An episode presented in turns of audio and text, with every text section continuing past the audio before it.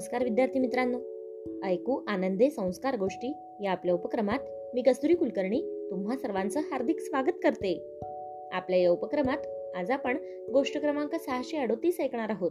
बालमित्रांनो गोष्टी संतांच्या या आपल्या विशेष कथामालेत आज आपण संत रामदास स्वामींची एक सुंदर गोष्ट ऐकणार आहोत. आजच्या गोष्टीचे नाव आहे समर्थ रामदास स्वामींचा प्रतिकार. चला तर मग सुरू करूयात आजची गोष्ट. श्री समर्थ रामदास स्वामींचे शिष्य प्रचार कार्यासाठी सर्वत्र संचार करीत होते. श्री शिवरायांचा नुकताच उदय होऊ लागला होता. महाराष्ट्रात त्यावेळी जागोजागी अत्याचारी मोघल अधिकारी थैमान घालत होते. सातारा भाग विजापूरच्या आदिलशहाच्या ताब्यात होता. त्याचा एक मोघल ठाणेदार संगम माहुलीला राहत होता. हा ठाणेदार फार अत्याचारी होता. त्यावेळी तो हिंदूंना फारच त्रास देत असे. तो नेहमी गरीब लोकांना गोसावी बैरागी ब्राह्मण संन्यासी यांना फार त्रास देत असे. त्याने हिंदूंची होम हवन यज्ञयाग हे देखील बंद पाडले होते. पूजा अर्चाही बंद केले होते. कीर्तने बंद पाडली होती. त्याचवेळी श्री समर्थ शिष्य उद्धव स्वामी यांचा मुक्काम माहुलीस पडला. त्यांनी तेथे समवेतच्या मंडळींसह स्नान पूजा अर्चा चालू केली. कृष्णामाईच्या घाटावर प्रवचन चालू केले. ठाणेदाराला याची वर्दी मिळताच त्याने उद्धव गोसावींना पकडले. त्यांना मारझोड केली आणि त्यांना त्यांच्या समवेतच्या चार लोकांसह अंधार कोठडीत टाकले. सर्व लोक घाबरून सैरा वैरा पळून गेले. मात्र समर्थांचा एक शिष्य संधी साधून पळाला. त्यावेळी श्री समर्थ रामदास स्वामी चाफळला होते. आपला शिष्य धावत पळत दुसऱ्या दिवशी चाफळला आल्याचे त्यांना कळाले. त्याने घडलेला सर्व प्रकार समर्थ रामदास स्वामींना सांगितला. त्यावेळी समर्थ रामदास स्वामी रागाने लाल बुंद झाले. त्यांचे डोळे आग ओकू लागले. त्यांनी कल्याण स्वामींकडून एक वेताची झणझणीत छडी मागून घेतली आणि ते आपल्या आसनावरून ताडकन उठून चालू लागले. त्यावेळी त्यांना अडवणार कोण? समर्थ रामदास स्वामी न खाता पिता चालले होते. सूर्यास्ताला एक घंटा अवधी असताना ते माहुलीला पोहोचले. ते थेट ठाणेदाराच्या वाड्यातच शिरले. ठाणेदार हुक्का ओढीत बसला होता.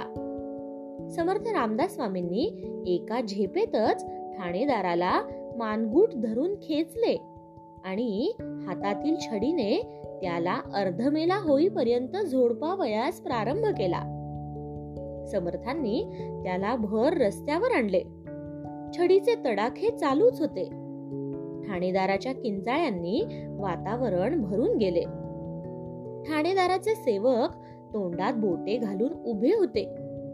समर्थांची उग्र नरसिंह मूर्ती पाहून सारे लोक भयभीत होते. ठाणेदाराला सोडवायचे सामर्थ्य कुणातच नव्हते. ठाणेदाराच्या अंगातून रक्ताच्या चिळकांड्या उडत होत्या. तो गयावया करून समर्थांच्या पाया पडला. अंधार कोठडीतील कैद्यांना प्रथम बाहेर काढ अशी श्री समर्थांनी गर्जना केली. ठाणेदाराने आपल्या चाकरांना आदेश दिला. अंधार कोठडी उघडण्यात आली. उद्धव स्वामी आणि त्यांच्या सोबतच्या मंडळींनी येऊन समर्थांच्या पायावर लोटांगण घातले. ठाणेदारावर श्री समर्थांचा दांडगा प्रभाव पडला. त्याने समर्थांचे पाय धरून त्यांची क्षमा मागितली. आणि इथून पुढे कुणाचाही छळ करणार नाही. भजन कीर्तन पुराण बंद पाडणार नाही. आणि कुणालाही अन्यायाने त्रास देणार नाही.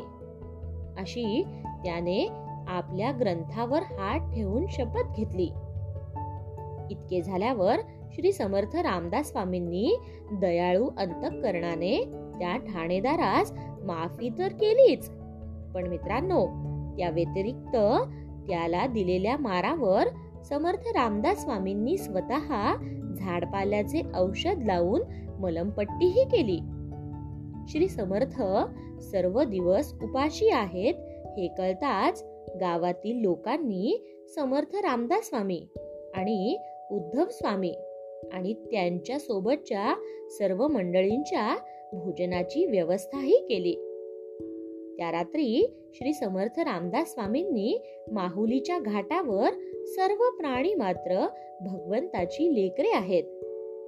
सर्वांशी समत्वाने समानपणे वागावे या सूत्रावर निरनिराळे दृष्टांत आणि उदाहरणे देऊन सुश्राव्य प्रवचन केले. त्यावेळी माहुलीची जनता तृप्त झाली. गोष्ट इथे संपली. कशी वाटली गोष्ट मित्रांनो? आवडली ना? मग या गोष्टीवरून आपल्याला एक बोध होतो बघा.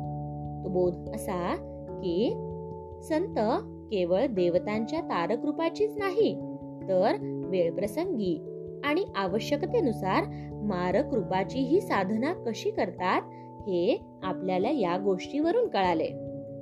जुलूम आणि अत्याचार होत असताना कनवाळू संतही त्याचा प्रतिकार करतात. बघ्याची भूमिका घेत नाहीत. हा बोध घेऊन आज आपण इथेच थांबूयात. आणि उद्या पुन्हा भेटूयात. अशाच एका छानशा गोष्टी सोबत आपल्याच लाडक्या उपक्रमात ज्याचं नाव आहे ऐकू आनंदे संस्कार गोष्टी. तोपर्यंत नमस्कार.